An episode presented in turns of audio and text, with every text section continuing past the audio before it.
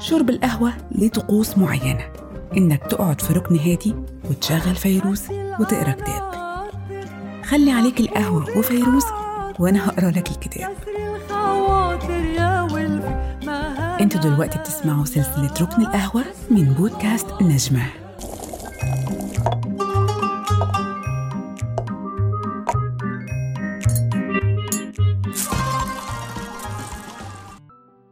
في فترة كده قررت إن أنا أتعلم تركي وعرفت إن أفضل طريقة لتعلم أي لغة هي سماعها من أهلها. وبما إني كائن سماعي يهوى جو الراديو دورت على إذاعة تركية أونلاين أتابعها. ما كنتش فاهمة أي حاجة بس في مرة كده جه فاصل غنائي بأغنية تركية غاية في الجمال. أنا مش فاهمة ولا حرف بس حساها حساها قوي وفضلت تتكرر لمدة أسبوع. وأفتكر في مرة الأغنية أثارت شجني وبكيت. حسيتها عاطفية عن قصة حب ما اكتملتش. استعنت بصديقة تجيد اللغة التركية وقلت لها بسرعة كده قولي لي اسم الغنوة دي إيه عشان أقدر أنزلها وأحتفظ بيها على تليفوني وأسمعها في أي وقت.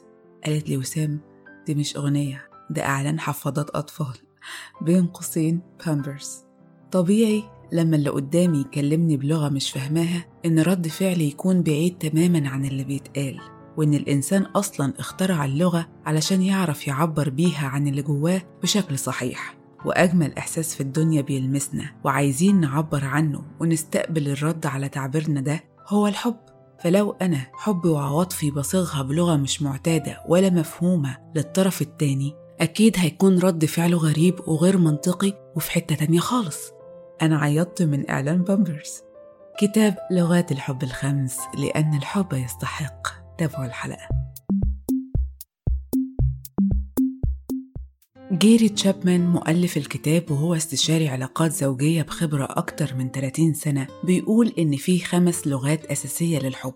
خمس طرق ممكن من خلالها الناس تقدر تفهم وتعبر عن الحب العاطفي وإن اللغة الخاصة لكل واحد بتتكون من الطفولة. كل طفل بناء على اللي بيمر بيه بيحاول يلف نفسه بنمط عاطفي معين بيكبر معاه. فيه اللي بيكون محظوظ بنمط صحي وفي اللي بيبقى ناقصه حنان أو كلمات محفزة تحببه في نفسه. وفي اللي ناقصه لمسة وحضن وطبطبة وممكن يكون ناقصه هدايا ولعب وتبتدي الدايرة وكل واحد يدور على حد يكمل له اللي ناقص أو يشد خط قوي تحت اللي عنده ويغذيه. وبمجرد ما تعرف لغة الحب الأساسية لشريك حياتك وتتعلمها وتتقنها أنت كده بقى معاك مفتاح حياة زوجية ناجحة مدى الحياة. خد بالك أنت بتحبه بس بطريقتك أنت. هو بقى مستنيك تعبر له عن حبك ده بطريقته هو. وقعت في الحب مشاعرك اتخدرت ووعيك غاب ومش عارف تشوف بشكل واضح وصحيح كل العيوب. ورفرفت بجناحاتك وطرت لفوق ولمست السما وكأنك طير هيمان. الطبيعة الفطرية لأي طائر بتفرض عليه إنه يبني عش فاتجوزت؟ أهلا بيك بقى على أرض الواقع. مسؤولية برا البيت وجوه البيت. تصليح المتكسر وتنظيف وطبيخ وفرد شرابات بتلعب معاكم السغماية في وقت غير مناسب إطلاقا. جو كله استهلاك بدني وضغط وإرهاق وتعب. والراحة فيه موسمية. في جو زي ده نظرة ممكن تجرح وكلمة ممكن تسبب انهيار. الأحبة يبقوا أعداء والبيت اللي حلمنا بيه هادي وجميل يتحول لساحة معركة. لكن الكلمة الطيبة بتحيي القلوب وكلمات التقدير موصلات جيدة للحب. ودي أول لغة زي ما الكاتب سماها كلمات التشجيع. أي اتنين متجوزين وعايشين مع بعض طبيعي جدا يكون بينهم اختلافات. كل واحد فيهم عاش أكتر من عشرين سنة في بيت وأسرة وتربية وظروف مختلفة عن التاني. الغلطة القاتلة بقى اللي الكل بيقع فيها هي إنه بدل ما يطلب من الطرف الآخر عمل أي شيء لأ هو بيستخدم أسلوب الأمر والانتقاد. طول الوقت ما كانش مفروض تعملي كده اعملي كده. إيه اللي جاب ده هنا؟ إيه اللي ودى ده هناك؟ انتقاد يكسر المجاديف ويقلل الثقة بالنفس ويباعد بين الأرواح ويخلق وجع مردوم عليه يعيشوا بيه في غربة قتالة وهم قاعدين جنب بعض تحت سقف واحد. أو انتقاد مغلف على شكل نصيحة بيحسس الطرف التاني بالذنب وإنه مقصر. وأصلا أي نصيحة ما اتطلبتش بتحسس اللي استقبلها بالنفور والاستياء.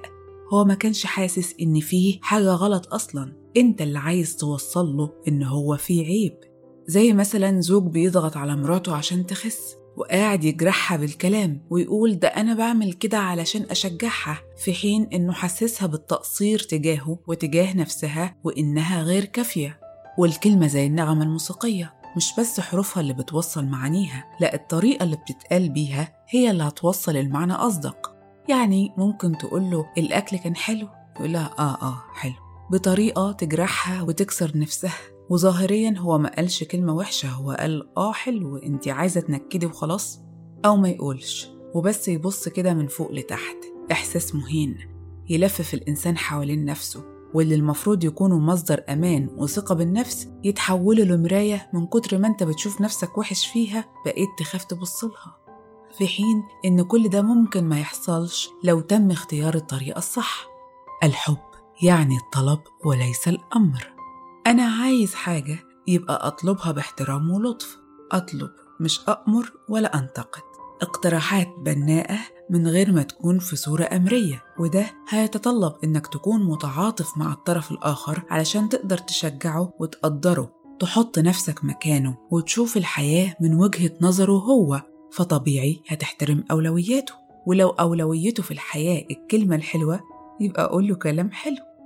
المأساة الكبيرة بقى لما يكون أحد الطرفين لغة الحب بتاعته هي كلمات التشجيع والثناء والكلمة الرقيقة والطرف التاني اتربى في بيت أهله على الانتقاد والأوامر والإهانة وشايف إن دي طريقة طبيعية جدا للتعامل بين الأزواج وإن مفيش فيها شيء غلط.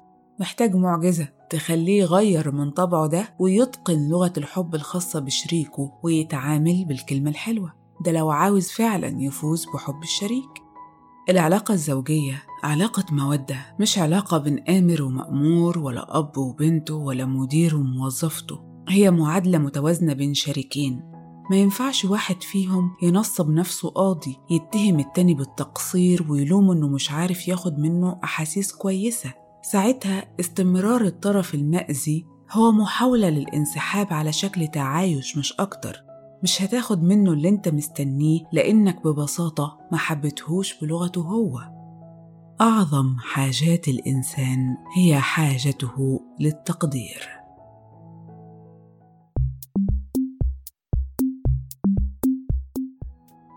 لغة الحب التانية هي مشاركة الوقت. في ناس بتشوف إنها علشان تصدق إنك بتحبها يبقى لازم تقضي جزء كبير من وقتك معاها وتشاركها اللحظة. أكتر من إنك تقدم أعمال خدمية في البيت أو تجيب هدايا. مثلا الزوجة اللي لغة حبها مشاركة الوقت عايزاك تتمشى معاها تقعد تتفرج معاها على فيلم السهرة بكامل حضورك وتركيزك تاخد وتدي معاها في الكلام وتسمعها بجد. مش مجرد تهز راسك كده وآه آه أنا موجود أهو. موجود بالمكان بس مش موجود بالكيان. أنت كده مش معاها ولا في وقتها. المعية هي كامل التركيز. ومشاركة الوقت مش مطلوب منك فيه غير إنك تسمع وتطبطب وتبتسم. يعني لما تطلب تاخد شوية من وقتك علشان تحكي لك مشكلة هي مش عايزة حل هي عايزة عاطفة. إنصات يعكس حبك ليها فتحبك هي أكتر. إحنا بقى عندنا كفاءة كبيرة جدا في التفكير والكلام لكن لا نمتلك أي مهارة من مهارات الاستماع. أعظم هدية وأغلى هدية نديها للي بنحبهم هي وقتنا. ولما يكون أصلا دي لغة الحب الخاصة بتاعته يبقى لو ما تعملش بيها هيعيش حاسس بالإحباط والألم ومخنوق عاطفيا ومتخيل إنك مش بتحبه مع إنك عامل حاجات كتيرة قوي تانية حلوة. بس مش دي الطريقة اللي جهازه العاطفي بيقرأ بيها حب اللي قدامه. بتشاركني قهوتي وفسحتي وقعدتي جنب الدفاية وتحت البطانية في عز الشتاء أنا مش عايزة حاجة غير كده. مش عايزة حتى تقولي بحبك لأنك أنت نفذت الحب حرفيا.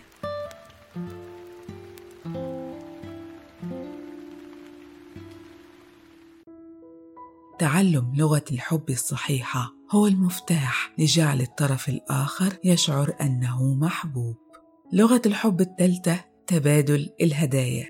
هي أسهل لغات الحب في إنك تتعلمها وتكتشفها في شريكك. واضحة وبتبان من الأول خالص. هتلاقي اللي لغة الحب بتاعته الهدايا هو أصلا بيحب يهادي كتير.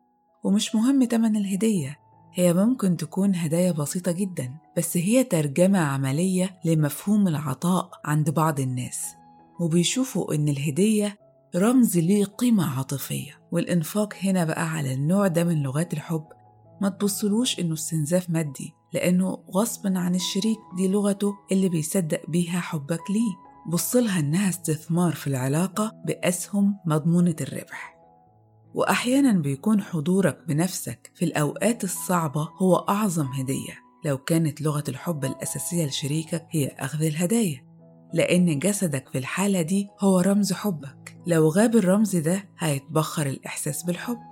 مثلا في ست ممكن ما تهتمش قوي بحضور جوزها جنبها في جنازة حد عزيز.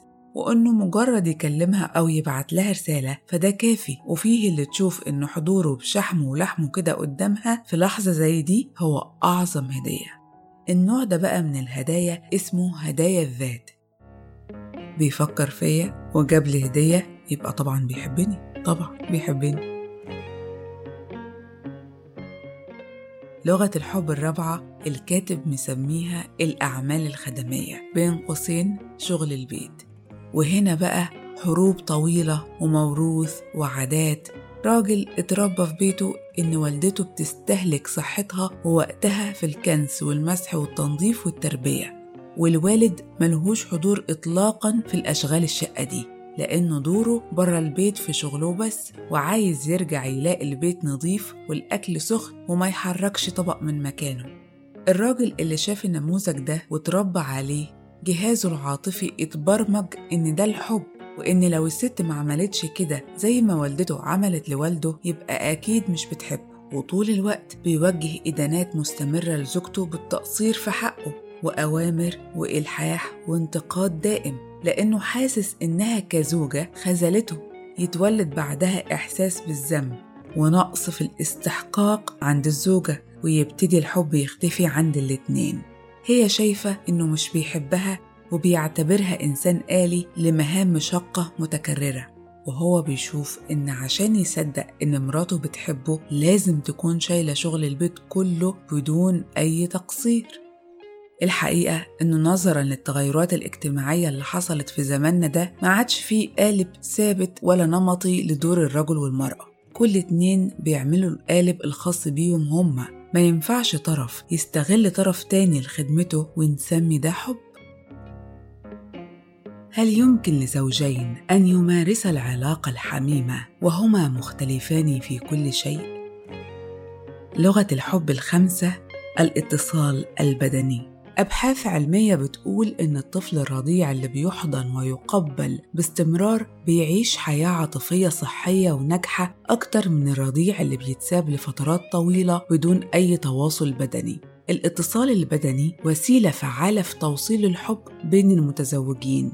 من غيره بيحسوا إنهم مش محبوبين وليه القدرة إنه يقيم علاقة أو يهدمها يوصلها لمنتهى الحب أو الكره؟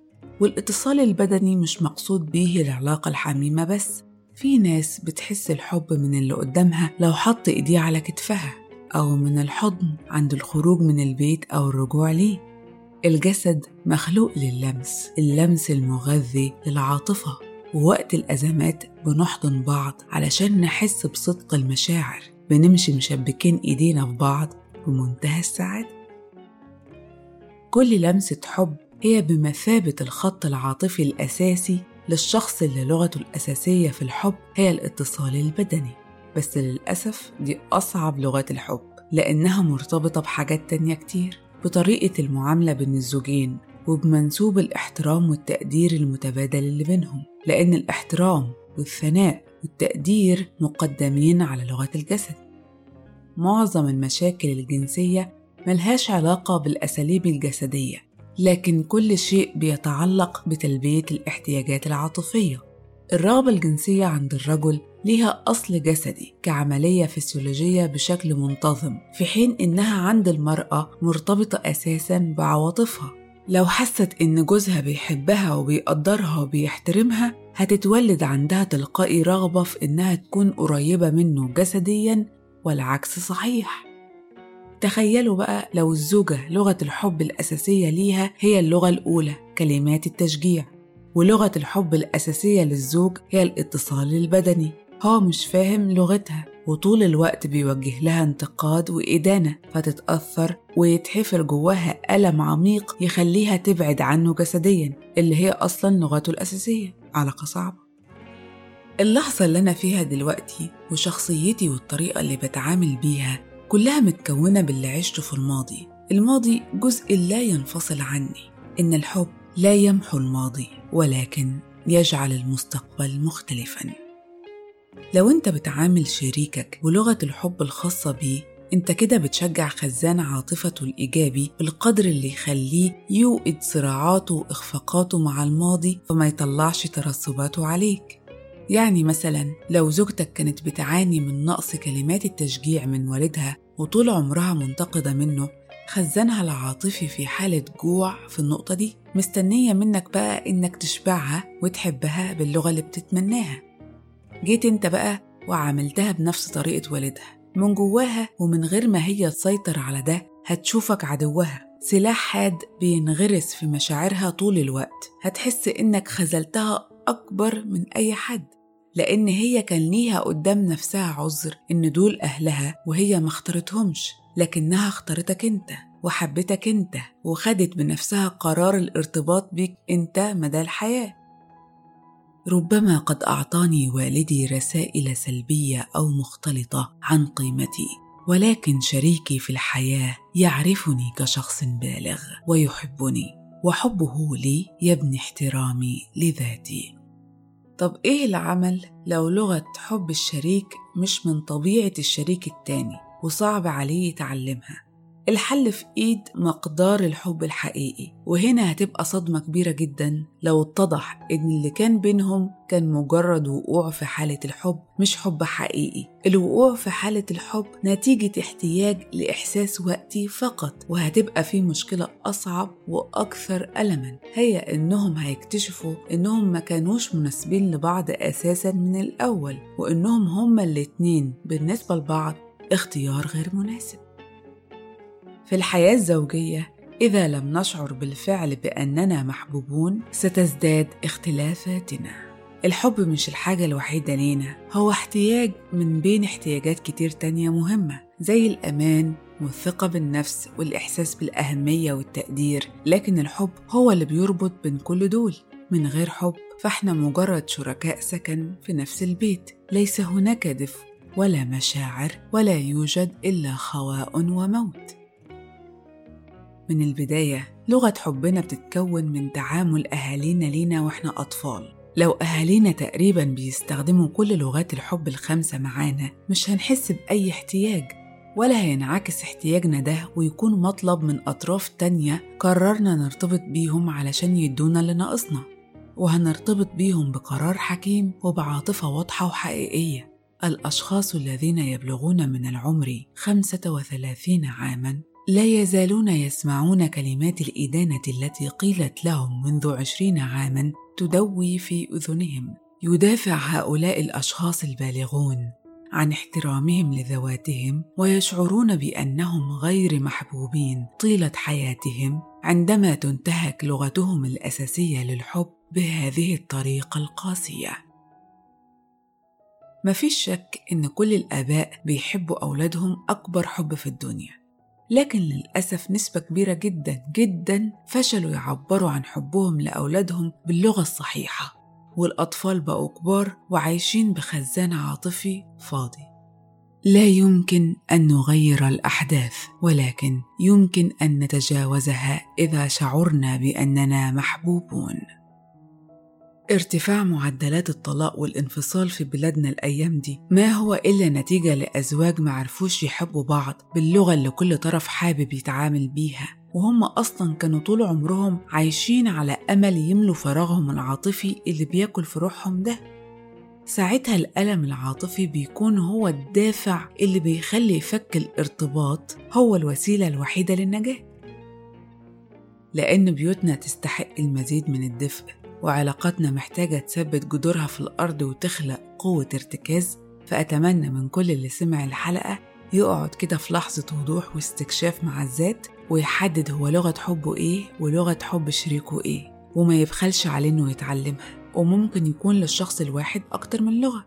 وهبدأ بنفسي. بعد ما قريت الكتاب عرفت وفهمت إن لغة حبي الأساسية هي كلمات التشجيع. اكتبوا لي في التعليقات لغة حبكم إيه؟ ونتقابل قريب في كتاب جديد. سلام.